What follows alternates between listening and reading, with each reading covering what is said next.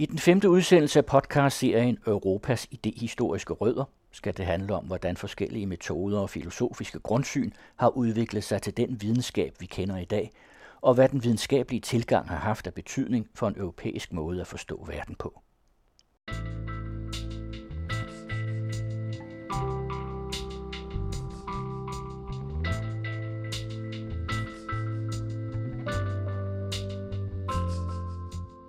Den europæiske idé om videnskab har influeret Europas udvikling enormt. Den er forbundet med begreber som visdom, metode, sandhed og resultater. Hvordan man skaber viden har været til diskussion igennem meget af historien.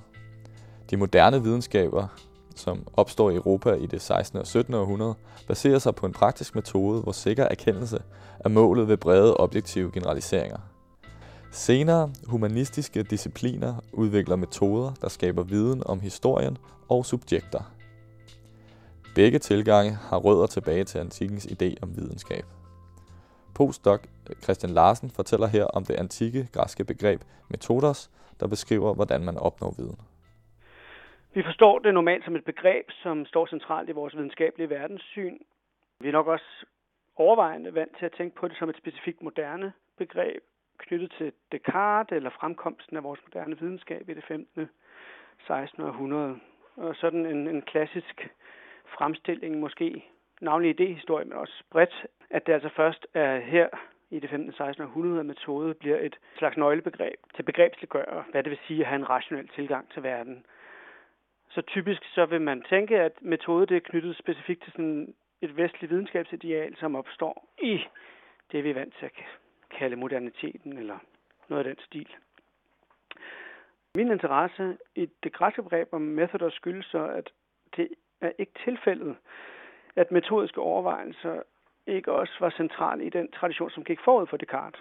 Og man kan se, hvis man kigger efter, at methodos, som altså det græske ord eller begreb, som vores ord metode i sidste ende er afledt af, så har methodos helt klart en central placering i den tidligste græske filosofi og også i de tidligste græske videnskabsdiscipliner. Både de hippokratiske skrifter og øh, matematiske skrifter har overvejelser om, om det. Så har omvendt methodos ikke helt samme betydning som vores ord metode. Fordi vi, vi normalt tænker, jamen metode det er en øh, systematisk procedure, der skal sikre, at vores videnskabelige erkendelse den er korrekt. Og må det græske ord øh, først og fremmest betyder en vej, eller en rute, som man følger på jagt efter et eller andet. Så der ligger også i det græske begreb om metode en forestilling om, at, at selve vejen, man, man rejser langs, den er et mål i sig selv. Eller i hvert fald en del af målet. Og men selvfølgelig det at komme frem er det vigtigste, så, så er man på rejse, og det at være rejsende er vigtigt. Og man kan sige, at det samme gælder ikke for vores moderne begreb om metode, hvor det er resultatet, det sikre resultat, som er det afgørende. Og en grund til, at man har den her store forskel på et antikt begreb og så et moderne, det er, at, at det her græske, navnlig det filosofiske begreb og metode, det knytter sig til et motiv for tidlig græsk digtning, det man kalder vejmotivet. På græsk hedder en vej hodos, og det ligger i det græske ord methodos. Det er en, en vej, man følger efter et eller andet. Men det her vejmotiv, som man blandt andet finder hos Hesiod og Pindar, betoner, at det er vigtigt at vælge den rette vej i livet, altså at vælge rigtigt, når man så at sige, står ved en moralsk skillevej. Og den her digteriske baggrund, som altså bliver indoptaget i de filosofiske overvejelser over, hvad en methodos er, det betyder, at metode i sin oprindelige betydning også har at gøre med det, vi kunne kalde eksistentielle valg af den rette vej gennem livet. De tidligste overvejelser omkring det finder vi hos Parmenides og Heraklit, tænkere fra det 5. århundrede før vores tidsregning. Parmenides han skrev et digt om vejen til sandheden, Hvorimod Heraklit han skrev en række aforismer, som søger at indkredse menneskets forhold til virkeligheden. Og begge fremhæver så også den store forskel på dem, der har opnået sand indsigt eller forståelse af virkeligheden, og så den uvidende håb af os dødelige os andre. I det her digt, Parmenides skrev, der skildrer han en rejse, som har ført ham ud af det, han kalder nattens boliger. Det er der, hvor de almindelige dødelige vandrer, så den har ført ham ud af det, og så frem til en gudinde, der forkynder ham sandheden. Hvorimod Heraklit bedyrer, at han, i modsætning til folk flest, forstår altings bagvedliggende natur. En øh, natur, som han så også er berømt for at hæve det ynder at skjule sig. Så det er den her afdækningsstruktur, der er det centrale for Heraklit. Og det, det er så en, øh, en kontrast altså mellem almindelige menneskers manglende forståelse så vise, indsigtsfulde menneskers dybere forståelse, som kommer til at gøre karriere igennem den græske filosofi og, og, og navnlig hos Platon. Og på den måde kommer man også til på en eller anden måde at løbe igennem resten af den europæiske filosofis historie gennem Platon. Fordi, ja, man skal selvfølgelig passe på med Whiteheads påstand om, at, at Platon, eller at den vestlige filosofi er, er fodnoter til Platon, men der er næsten altid et eller platonsk motiv gemt i den senere filosofi. Så den her kontrast, den kommer til at dominere det meste af vores tradition. Men det er også en grund til at betone, at der altså sker et skift der omkring 15-1600-tallet. Fordi det oprindelige begreb om methodos er tænkt som noget, der overskrider eller vender på hovedet den verden, vi almindeligvis mener at kende. Hvorimod den moderne metode, den først og fremmest skal tjene det formål at sikre vores erkendelse præcis af den verden, vi mener at kende og også at øh, hjælpe os med at beherske den. Så man kan sige, at moderne begreb er, er først og fremmest praktisk indrettet på at beherske den verden, vi umiddelbart kender til, hvorimod Methodos typisk bliver set som knyttet til sådan tilbagetrukket eller betragtende indstilling, som ikke engagerer sig fuldt ud i verden. Så er der så omvendt en, en traditionel fremstilling om, at det skyldes, at det antikke ideal om filosofi og dermed om deres refleksion over Methodos, så at sige afskåret fra menneskelig handling. At, at den er rent det, man kalder kontemplativ. Hanna Arendt har skrevet en meget berømt bog, der hedder Vita Activa, som, som tager udgangspunkt i den her forestilling om, at det antikke ideal er rent kontemplativt, hvor hun så skal skrive en bog, der er et forsvar for, for det aktive liv. Det er sådan lidt forsimplet sagt. Men, men den her forestilling er selv et resultat af den nye videnskab, der vokser frem i det 16. århundrede, som bevidst vender sig mod det, de forstod som den gamle videnskab. Så det er dem, der hævder, så at sige, at den antikke filosofiske indstilling var afskåret fra menneskelig handling. Og det viser sig altså ikke at helt at holde vand, hvis man tjekker mere efter i, hvad det er, der foregår i antikken, eller de antikke tekster. Det er rigtigt nok, at, at det antikke ideal om visdom opnået gennem den rette methodos ikke er orienteret mod at beherske verden, og heller ikke orienteret mod at frembringe teknik sådan som det moderne begreb om videnskabelig metode er. Men det er helt klart, at den er orienteret mod en anden type handling, nemlig den gode handling, som på den ene side sikrer et godt liv for den enkelte, og på den anden side skal sikre en god forfatning til øh, staten, som navnet bliver klart hos Platon. Og så er vi sådan set tilbage til mit, mit projekt og min interesse i dialektik hos Platon. Fordi alle Platons metodiske overvejelser knytter sig direkte til diskussioner af, hvad dialektik er hvor dialektik altså er den form for viden, som ifølge Platon kendetegner filosofen, i modsætning til folk flest. Det er også helt klart, at den viden ikke er en traditionel form for viden. Den er først og fremmest en måde at se verden på. Man kan også sige det sådan, at dialektikeren bliver beskrevet som en, der evner at se dobbelt. Er både i stand til at se verden, som vi normalt forholder os til, men også at se verden, som vi normalt forholder os til på baggrund af en, jeg mangler bedre ord, ideal struktur, vi normalt ikke forholder os til, men som vi på en eller anden måde alligevel altid ser verden på baggrund af. Og pladsens påstand er så, at folk, der ikke er dialektikere, jamen de evner ikke at se dobbelt, de ser kun endimensionalt, eller de ser ikke den dybere liggende struktur bag verden, der omgiver os. Og det betyder så også, at Platon bestemmer dialektikeren som en, som evner at skelne mellem ting og at sammenligne ting. Det kan lyde måske lidt banalt, men, men der er en dybere tanke i det, og den er som følger, at, den, der har det her dobbeltsyn eller evner at se den bagvedliggende struktur, som på en måde kommer til udtryk i den verden, vi normalt erfarer, øh, ja, den evne gør en i stand til at se verden, der omgiver skarpere, at kunne se, hvad der er hvad, og skælne en ting fra en anden ting. Og det gør så også, at man bliver bedre i stand til at vurdere de ting, der omgiver os. For eksempel at kunne skælne mellem noget, der virkelig er modigt eller retfærdigt, og så noget, der blot udgiver sig for at være det. Og det bliver en evne til også at afsløre hyggeleri eller forstillelse, fordi man evner at se, at det måske nok ligner et eller andet, men ikke er det i egentlig forstand. Og det betyder så, at dialektik som en, en metode i antik betydning får denne her direkte etiske eller politiske relevans. Altså både for de valg, en filosof eller dialektiker selv måtte træffe, men, men mest måske i betydning af, at det sætter dialektikeren i stand til at udøve en radikal samfundskritik. Og det synes jeg er et frygtelig interessant perspektiv, at de her tilsyneladende vældig teoretiske overvejelser helt klart bliver set som havende en direkte politisk relevans. Så det er måske en dimension af det her i mange henseender forældede metodebegreb, jeg synes kunne være værd at, at se på også i dag. Og se på, hvorfor det blev fortrængt ud af den filosofiske diskurs i det 15. 16. århundrede du vil sige, at der er stadig en rest af metodebegrebet fra det antikke metodebegreb, som er stadig kører videre der i 15-1600-tallet. Men det bliver sådan, det bliver, der bliver bare fokuseret lidt mindre på, på det politiske. Ja og nej. Okay. Jeg tror på den ene side, så overtager de metodebegrebet, fordi det er nu engang knyttet til, hvad det vil sige at drive videnskab i en eller anden forstand. Men de omtolker det, fordi de samtidig propagandere for en ny, et nyt ideal om videnskab. En, en videnskab, der skal gøre det lettere for mennesket at leve deres liv. Den skal så at sige relieve man's burden, tror jeg. Nu skyder jeg fra hoften, for det kan være, jeg husker forkert. Men det gør så, at man i den proces skyder i skoene på den forældede videnskab, som man på det tidspunkt opfatter det, at den, den har ikke, så at sige, forbedret menneskets vilkår. Stort set sådan en, en tidlig udgave af Marx's påstand, ikke? Altså hidtil har filosoferne kun fortolket verden, og det, det handler om, er at forandre den. At, at det så at sige den generelle anklage, der bliver fremført af Descartes, Hobbes, Bacon osv., at de gamle filosofer, de, øh, de betragtede bare verden, men forandrede den ikke. Så der kommer det her nye ideal om videnskab, som så har et klart fokus på metode. Det finder man jo så navnlig hos Descartes.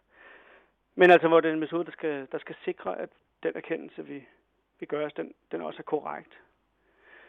Dermed så falder, kan man sige, visdomsaspektet helt bort, som du har i det gamle ideal, at det først og fremmest handler om indsigt i, hvordan verden er struktureret, og altså også øh, måske en indsigt i alt det løgn, vi omgiver os med, og al den selvforstillelse.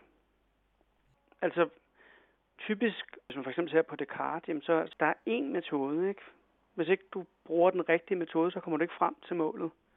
Fordi metoden er afgørende for, at vi kan være sikre på, at den erkendelse, vi nu mener at gøre, den faktisk er erkendelse. Altså, det er også rigtigt. Og altså for eksempel Platon og Aristoteles også, vil jeg hæve det klart, at metodepluralister, der er mange veje til sandheden. Nogle er måske mere egnet end andre. Men det væsentlige er at så at sige begive sig ud på den her vej, hvis man nu skal blive det her vej metaforik. Og søge veje, altså flere veje. Jeg, jeg tror personligt også, at det ligger en kim i den sene Heideggers idé om, at hans værker ikke er værker, men vægge eller veje. Om at ligesom knytte tilbage til den her antikke forestilling om flere metoder som veje til at gøre sig erkendelser. Som for Heidegger bliver et oprør mod den tradition, der starter med Descartes.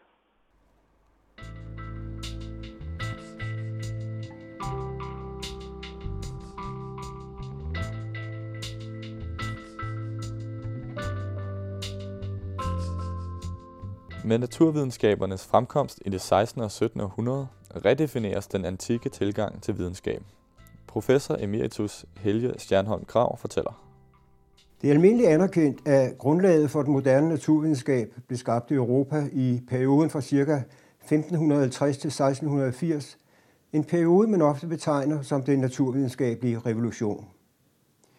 I den ene ende af tidsskalaen har vi Kopernikus' verdensbillede med solen i midten – og også Vesalius' nye billede af menneskets anatomi, innovationer, der begge stammer fra 1543. Og i den anden ende har vi Newtons banebrydende arbejde om den mekaniske fysik, udgivet som Principia i 1687.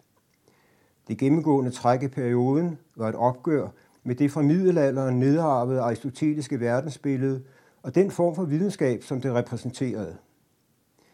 Mens den aristoteliske naturfilosofi stadig var dominerende i slutningen af 1500-tallet, var verdensbilledet uigenkaldeligt ændret 100 år senere. Den fysiske verden blev ikke længere opfattet som et besjælet kosmos, men som et univers bestående af atomer i bevægelse og underlagt mekanikkens love. Det bærende element i den nye naturfilosofi, sådan som den blev promoveret af Galilei, Kepler, Descartes, Newton og andre, var det kontrollerede eksperiment, der for første gang optræder som hjørnesten i naturerkendelsen i starten af 1600-tallet, men kan spore tilbage til renaissancens alkymi. I stedet for blot at studere naturen som den er, skabte man i laboratoriet en form for kunstig natur, præpareret på en sådan måde, at den gav svar på de spørgsmål, man ønskede at belyse. Den nye, eksperimentelt baserede viden var upersonlig, objektiv og kollektiv, da de eksperimentelle resultater var gentagelige og derfor kunne testes af andre forskere. Når man analyserede eksperimentelle og observationelle data, viste det sig, at de fulgte bestemte lovmæssigheder, som ikke umiddelbart giver sig til kende. Begrebet om uforanderlige og almene naturlove, der endda kan formuleres i matematiske termer, opstod for alvor i 1600-tallets Europa. Den vigtigste og mest beundrede af de nye naturlove var Newtons tyngde- eller gravitationslov, som man hævdede var gyldig til enhver tid overalt i universet. Når den eksperimentelle metode og praksis fik så stor betydning, skyldes det ikke mindst opfindelsen af en række nye instrumenter, der gav stærkt udvidede muligheder for at studere naturen og afsløre fænomener, der ikke umiddelbart var tilgængelige. Kikkerten revolutionerede astronomien, mikroskopet gav adgang til helt nye verdener, og luftpumpen afslørede, at det af Aristoteles forbudte tomme rum alligevel fandtes, eller i det mindste kunne frembringes. De nye instrumenter var ikke blot teknologisk isenkram, de var med til at afgøre klassiske spørgsmål inden for naturfilosofien. Det kan være fristende at opfatte den naturvidenskabelige revolution som en ændring i naturopfattelsen fra filosofi til videnskab. Men det er en misforståelse, al den stund, at den nye naturvidenskab var lige så filosofisk som den gamle. Der var blot tale om et nyt filosofisk grundlag. At der ikke var tale om et opgør med filosofien som sådan, fremgår af, at mange af videnskabens pionerer i 1600-tallet også har deres plads i, i filosofihistorien, sådan som det er tilfældet med Bacon, Descartes, Pascal og Leibniz. En anden og desværre stadig populær misforståelse er at opfatte det nye naturvidenskab som et opgør med et traditionelt religiøst og specielt kristen natursyn. Men på mange måder udsprang den naturvidenskabelige revolution af tidens intense religiøsitet, der ikke blot inspirerede naturforskerne, men også legitimerede deres virke. Som Galilei udtrykte det, så var Gud forfatter af to store bøger. Den ene var Bibelen, og den anden var den natur, han havde skabt. Det var ikke blot en kristen ret at undersøge den gudskabte natur. Ja, det var en kristen pligt. Ved at klarlægge naturens vidunderlige orden og iboende rationalitet, kunne man samtidig prise Gud som alting skaber. Ganske vist var Gud ikke den direkte årsag til naturfænomener, men han var den indirekte årsag, i det han så at sige virkede per stedfortræder i form af den natur og de naturlove, han havde skabt. Den nye naturvidenskab var innovativ, også i kraft af den sociale organisering og ideologiske selvforståelse, der for første gang skabte rammerne for et uafhængigt og levedygtigt videnskabeligt samfund, baseret på fælles normer og idealer. De første videnskabelige selskaber blev oprettet i starten af 1660'erne i form af det engelske Royal Society og det franske Académie des Sciences, og de nye institutioner blev hurtigt de vigtigste centre for tidens naturforskning. I samme periode blev der etableret et effektivt og internationalt netværk af forskere, som var i stadig diskussion og nu ikke blot kommunikerede via bøger, men også via de nye naturvidenskabelige tidsskrifter, hvoraf det første stammer fra 1665. Det afgørende er, at i slutningen af 1600-tallet havde den videnskabelige tilgang til verden og naturen vundet social accept, og naturvidenskaben var i det store hele blevet anerkendt som en nyttig og prisværdig aktivitet, ikke blot af konger og fyrster, men også af de to rivaliserende kristne trossamfund.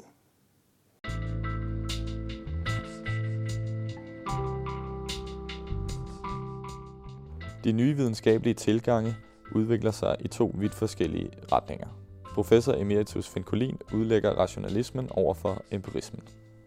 Rationalismen er den erkendelsesteoretiske retning, som er helt dominerende i 1600-tallet på kontinentet, Frankrig og Tyskland, og empirismen er den erkendelsesteoretiske retning, som dominerer på de britiske øer i 1700-tallet. Og de står på mange måder i modsætning til hinanden. Men formen for ligesom at forstå det, som de er fælles om, er, at de begge er reaktioner på videnskabens faktum. Altså det er, de er i udpræget grad udløst af øh, den videnskabelige revolution, der er sket i et foregående århundrede og stadigvæk ruller, øh, og som blev sammenfattet af Newton der i slutningen af 1600-tallet med hans berømte Principia. Og selvfølgelig var der i århundredet forud for det en masse tilløb til det her. Tænkere som Kepler og Galilei osv., vores egen Tycho Så alle tænkende mennesker øh, i Europa kunne se, at nu er der sket noget fantastisk her. Altså videnskaben, den menneskelige tanke viser sig at være i stand til at begribe de matematiske love bag den måde, universet fungerer på. Som jo på den ene side gav anledning til den her generelle optimisme, som var oplysningstiden. Jeg kan se, hvad den menneskelige forstand og fornuft kan. Jamen, vi kan frigøre os fra dog religiøse dogmer og det hele det religiøse klericis undertrykkelse af menneskeheden.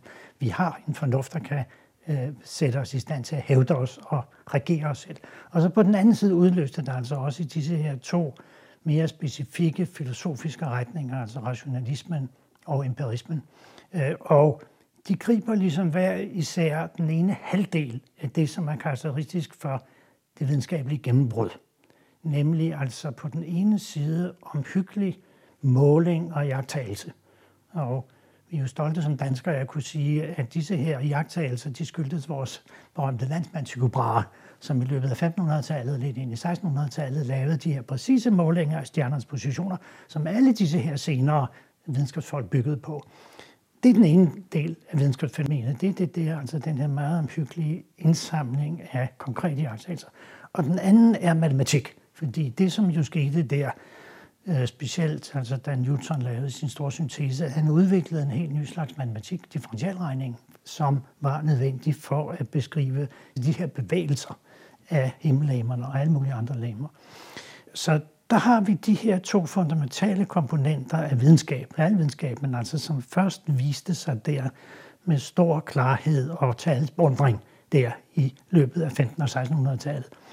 Og disse her to skoler, rationalismen og empirismen, griber ligesom fat i hver sin af de her to komponenter og overser ligesom den anden. Så du har rationalisterne, som er ligesom er imponeret af den matematiske side af det her og som ikke rigtig forstår, at det her er jo ikke ren matematik, fordi det er matematik, der prøver at indfange nogle observationer, vi har lavet.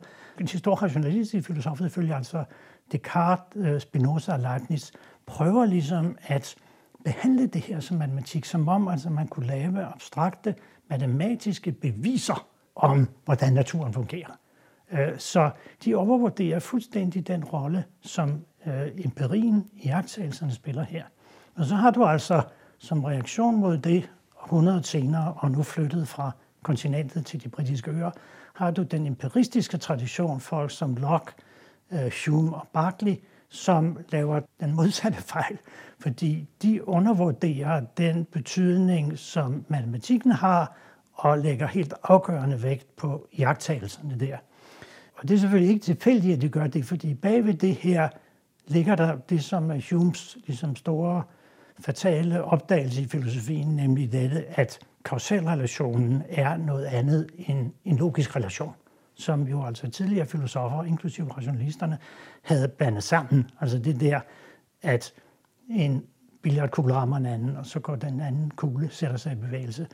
Det er kausalrelationen, og så har du den logiske følgerelation, at hvis du har tre æg og lægger to æg til, så kan du konkludere logisk, at du har fem æg de relationer er helt forskellige, men det var først Hume der, der i begyndelsen af 1700-tallet gjorde hele verden til dens forfærdelse opmærksom på, at det her er forskellige ting.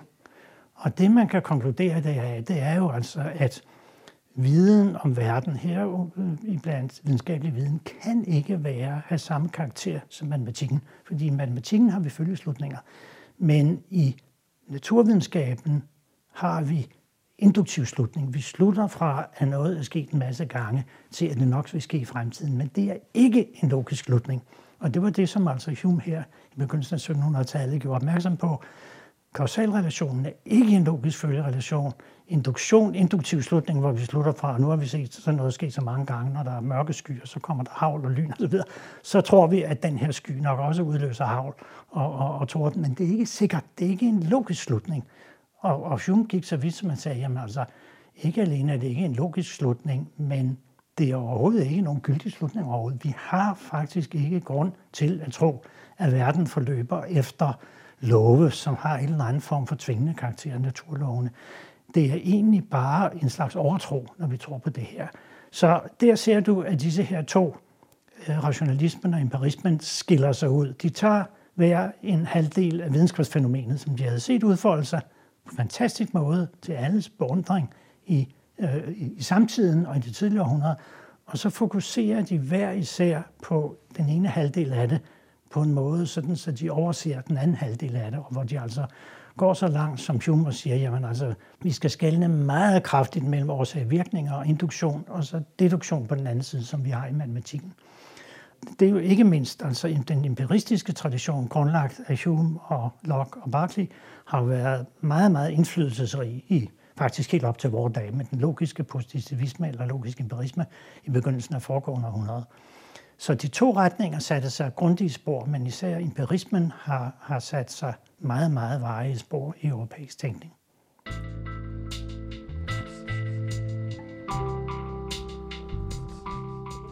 Rationalismens matematik oplever en kamp om at definere denne abstrakte videnskab. Professor med særlige områder, Henrik Grav Sørensen, fortæller. Selvom vi kan sige, at matematik er et, et fælles, og et, i 18 og starten af 1900-tallet et fælles europæisk projekt, så er der selvfølgelig også nationale forskelle. Der er nogle nationale institutionelle forskelle og nogle forskelle i, hvordan man, hvad man synes, matematik skal gøre godt for. Og det kan man tydeligt se, hvis man sammenligner de to helt store kulturnationer i, i 1800-tallet, nemlig Frankrig og Tyskland som sådan en forening af stater. Og i Frankrig, efter den franske revolution, der laver man nogle af de allermest højprofilerede og dygtigste matematiske institutioner, de er lavet for at uddanne ingeniører.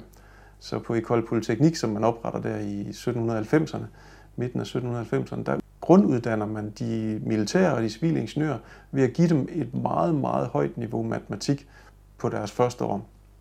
Og det matematik, det skal både være anvendeligt, og det skal være stringent, og det skal være noget, som har med verdensbeskrivelsen at gøre. Så det er den franske ende af det, Kai, i, sin, i en nødskal.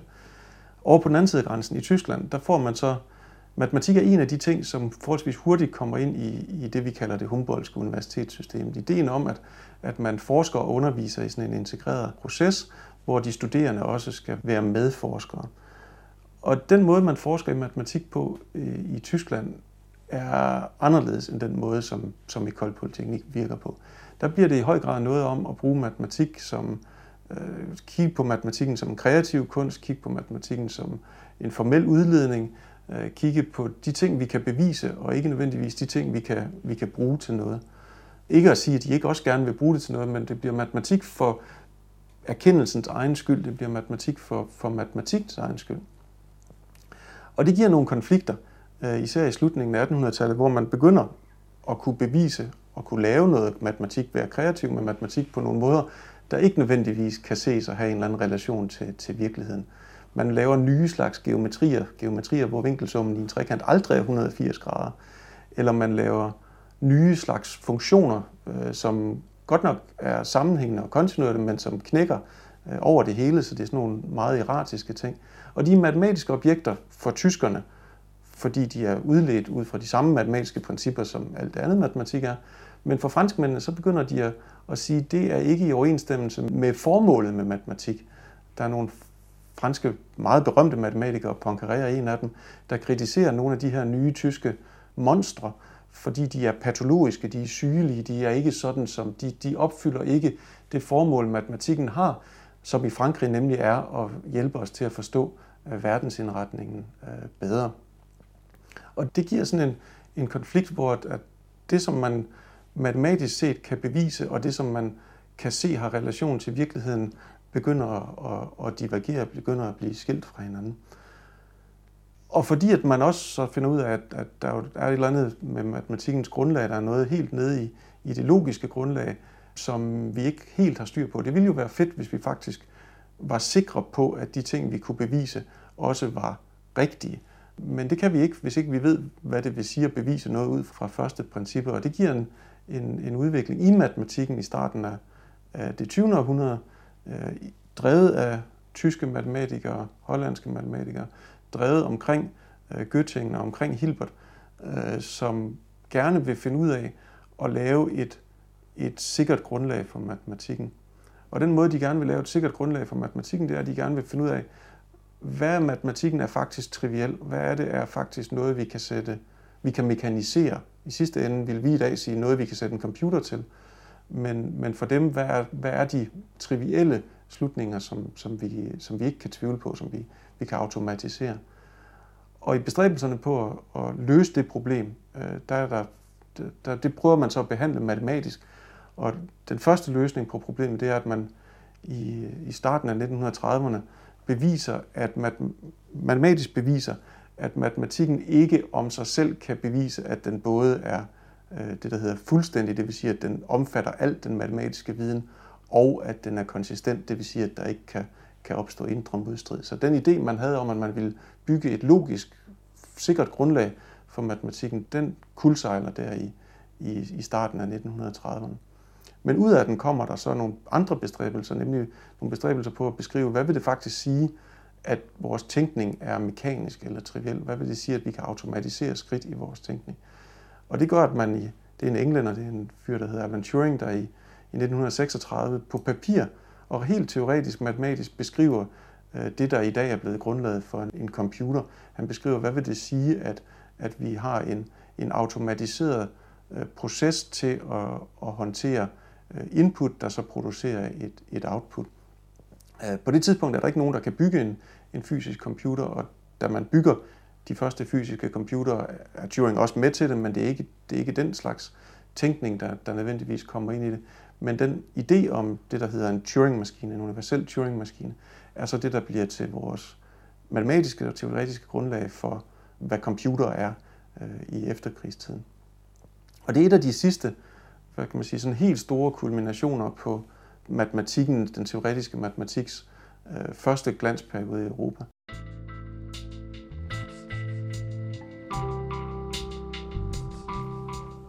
Fokuset på brede og generaliserende metoder skaber et humanistisk modsvar. Professor Emeritus Finn Collin giver et indblik i udviklingen af videnskaben fra Newton til det 20. århundrede. En meget central del af den historie, der kan fortælles om videnskabens udvikling, handler jo om naturvidenskaben, om Newton. Fordi øh, efter at han havde udgivet det her epokegørende arbejde, Principia Mathematica Philosophia Naturalis, så var den newtonske måde at se på verden på, lad os bare kalde det et paradigme, for at bruge det her berømte kundeudtryk. Det newtonske paradigme var jo faktisk dominerende i 200 år, før det blev erstattet af relativitetsteori og kvantemekanik i, lige efter år 1900.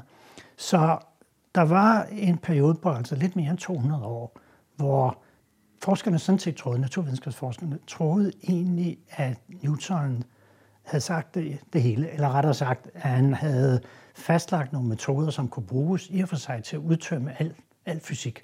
Og det tog så den ene generation efter den anden af fysikere fat på at gøre igennem 1700-tallet, også igennem 1800-tallet, hvor de altså tog fat i stadig mere komplekse fænomener. For Newtons love handler jo om interaktionen mellem to lamer, som interagerer med hinanden. Men, men det, som man gjorde især i løbet af 1700-tallet, var, at man ligesom gik til stadig mere komplekse systemer. For eksempel det system, som udgøres af vand, vandpartikler, som forlader en spand. Så man altså matematisk begavede britiske og franske forskere især øh, udvidede matematikken, sådan at man kunne begribe de her fænomener. Det, som så sker i løbet af 1800-tallet, er, at der dukker nogle fænomener op på banen inden for fysikken, som ikke rigtig passer ind. Der er dels varmefænomenet, som bliver, øh, man bliver meget opmærksom på i begyndelsen af 1800-tallet, fordi der begyndte man at lave dampmaskiner, og man siger, hov, hvordan kan Newtons øh, teorier passe på det her?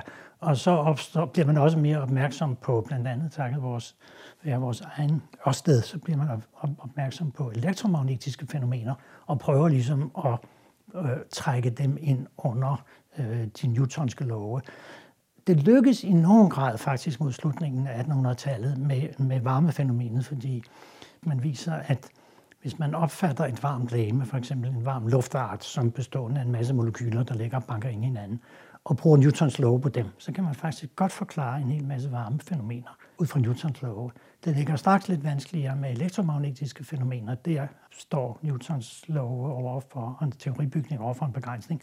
Men det som for alvor, helt mod slutningen af den periode, vi snakker om, altså helt hen mod år 1900, det som er den store anstødsten for øh, Newtons mekanik derefter, den har været enevældig i faktisk 200 år, er, at man opdager en komponent ved Merkurs bane, altså den her lille planet tæt på solen. Den ligger, aksen på dens bane ligger og roterer rundt om solen på en måde, som den ikke skulle gøre. Og det er jo sådan et fænomen, som egentlig man sige, nej, jeg skal med det. Det betyder nok ikke så meget. Men hvis man er fysiker, så er man meget opmærksom på det. Og, og det er jo faktisk en af de ting. Øh, blandt andet fordi det her, det er den newtonianske mekaniks kerneområde. Altså Newtons mekanik slået sådan igennem, fordi Newton var i stand til at forklare i detaljer planeternes baner. Men nu er der pludselig en planet, opdager vi, hvis bane faktisk har en komponent, som Newton ikke kan forklare, eller som Newtons lov ikke kan forklare. Og, og det viser sig så først, altså at det er først øh, relativitetsteorien tidligt inde i 1900-tallet, der faktisk kan forklare det. Så lige her omkring, altså op mod år 1900, så kan vi sige, okay, nu kan vi se for alvor, at efter 200 års regimente her, så ser vi, at der er slut på, på, på den newtonske mekaniks hegemoni her i europæisk videnskab. Så det er en meget central del af det, og det har selvfølgelig videre implikationer. Det, jeg har talt om indtil videre, er bare fysikken. Men, men, men det newtonske paradigme var så indflydelsesrigt, at det ligesom smittede af på alle måder at tænke på, også andre videnskaber. Altså det her, at for at lave ordentlig videnskab, skal man dele et fænomen op i nogle små enkeltdele, som man så bruger øh, matematiske lovmæssigheder.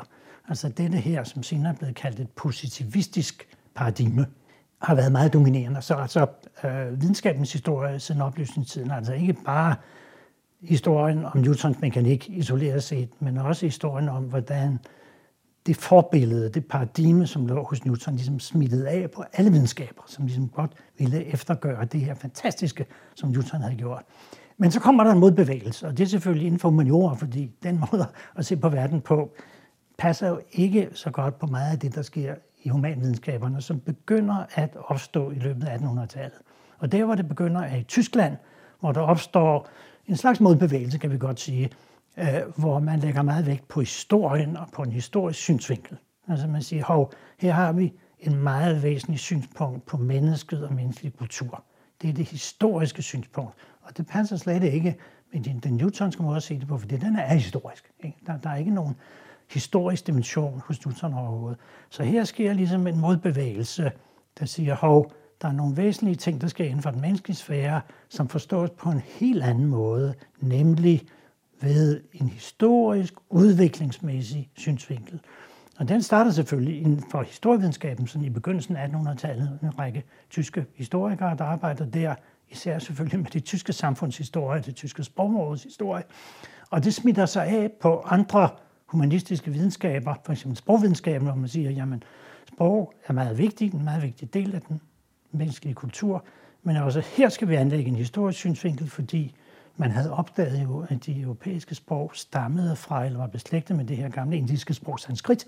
Man opdager pludselig, at, at vi har en sprog, en historisk udviklende sprogfamilie, de indoeuropæiske sprog, øh, og det stimulerer selvfølgelig til, at man kigger på det sproglige fænomen ud fra en historisk, udviklingsmæssig betragtning, hvor man siger, se engang, hvordan det moderne, for eksempel tyske sprog eller danske sprog, er beslægtet med sanskrit, og hvordan det har forvandlet sig, forandret sig derfra gennem en hel masse historiske stadier.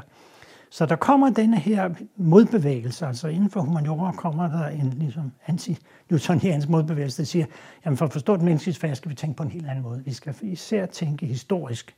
Og det udløser så, efter at man inden for forskellige videnskaber, humanvidenskaber, har tænkt i disse her historiske baner, så opstår der hen mod slutningen af 1800-tallet altså en videnskabsfilosofi, som ligesom prøver at indfange det her og formulere en videnskabsfilosofi, som går imod det her naturvidenskabelige newtonianske paradigme og sige, jamen humanvidenskaberne øh, opererer på en helt anden måde. De opererer historisk, og i stedet for bare at beskrive abstrakte lovmæssigheder sådan udefra beskrevet, så forstår humanvidenskaberne deres fænomen indefra. Vi skal trænge ind i de tanker, som herskede i disse her historiske skikkelser.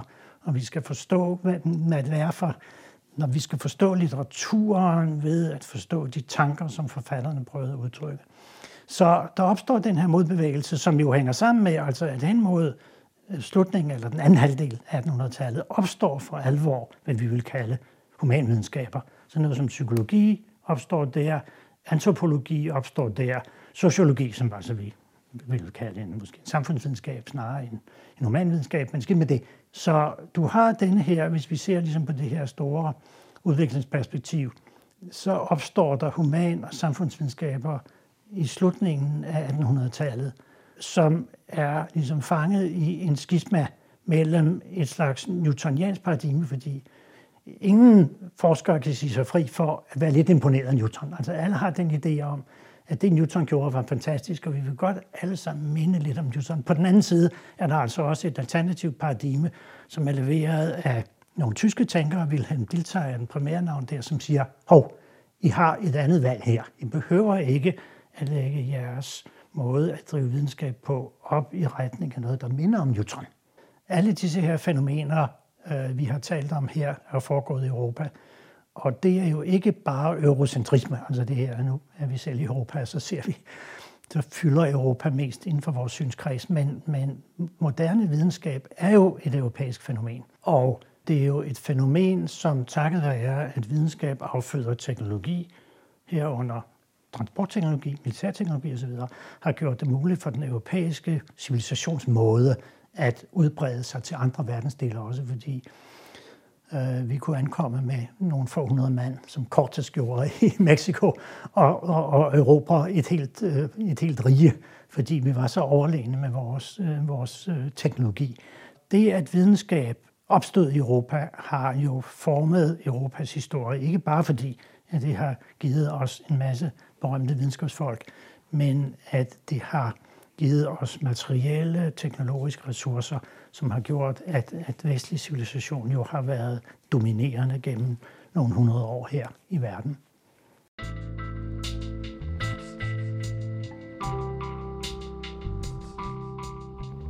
Hvordan står det til med videnskaben i dag? Professor emeritus Helge Stjernholm Krav fortæller her om tilstanden af den moderne naturvidenskab. Lad os forestille os, at en naturforsker fra midten af 1800-tallet, f.eks. en astronom eller en kemiker, bliver teleporteret ud i fremtiden for havne hos os i dag. Han ville utvivlsomt blive skrubforvirret over alt det nye, han oplevede. Men alligevel ville han have en fornemmelse af at høre til den moderne naturvidenskabsverden.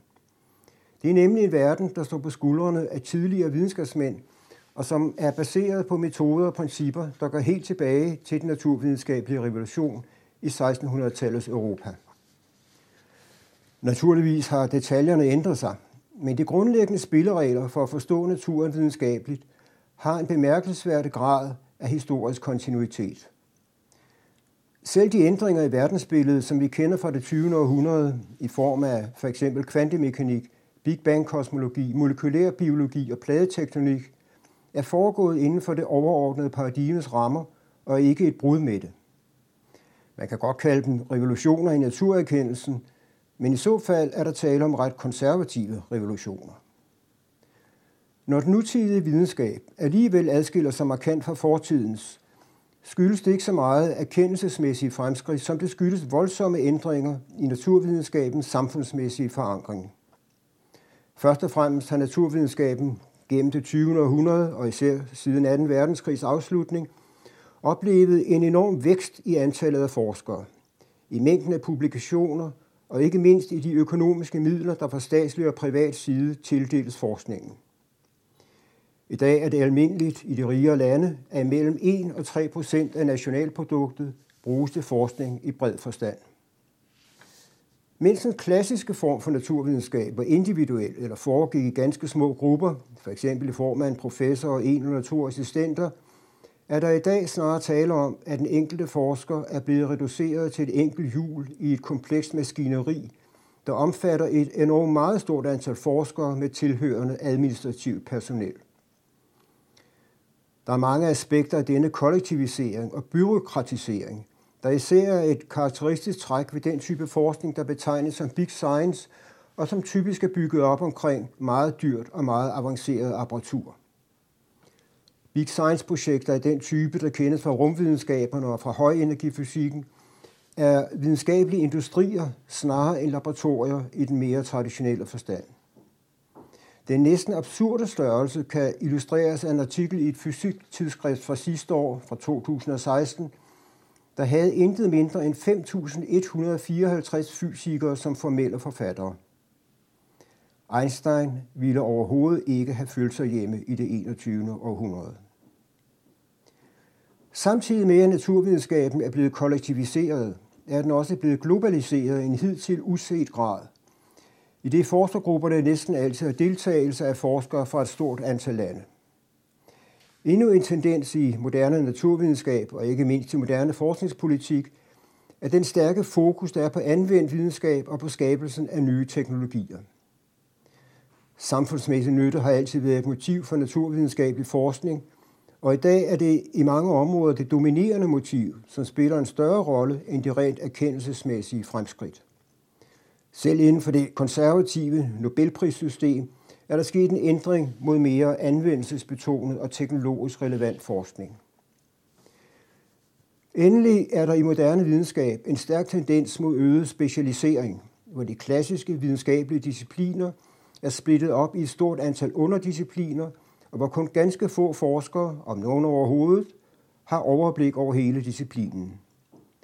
Specialisering kan føre til fragmentering og til snæversyn, men sådanne tendenser modvirkes af fremkomsten af et stort antal tværfaglige forskningsområder, der bygger bro mellem forskellige discipliner og traditioner. Et overraskende eksempel er astrobiologien, der beskæftiger sig med liv og livsbetingelser uden for jorden, og som i dag er en blomstrende interdisciplinær videnskab. Ligesom instrumenter og apparatteknologi definerede en stor del af den tidligere videnskab, sådan er der også tilfældet i dag, men blot i en så høj grad, at det kan være svært at skelne mellem videnskab og teknologi. Videnskaben er blevet teknologiseret, og teknologien er blevet videnskabeligt gjort. Informationsteknologi i form af avancerede computersystemer er i dag et, af helt afgørende betydning for enhver form for naturvidenskab, og har i flere tilfælde skabt nye rammer for naturerkendelse ud fra store datamængder. Men på trods af computerteknologiens massive tilstedeværelse har ikke fundamentalt ændret videnskabens væsen eller de regler, der gælder for fastlæggelse af videnskabelige teoriers gyldighed, og som i deres essens kan koges ned til en kritisk dialog mellem teori på den ene side og eksperiment og observation på den anden side.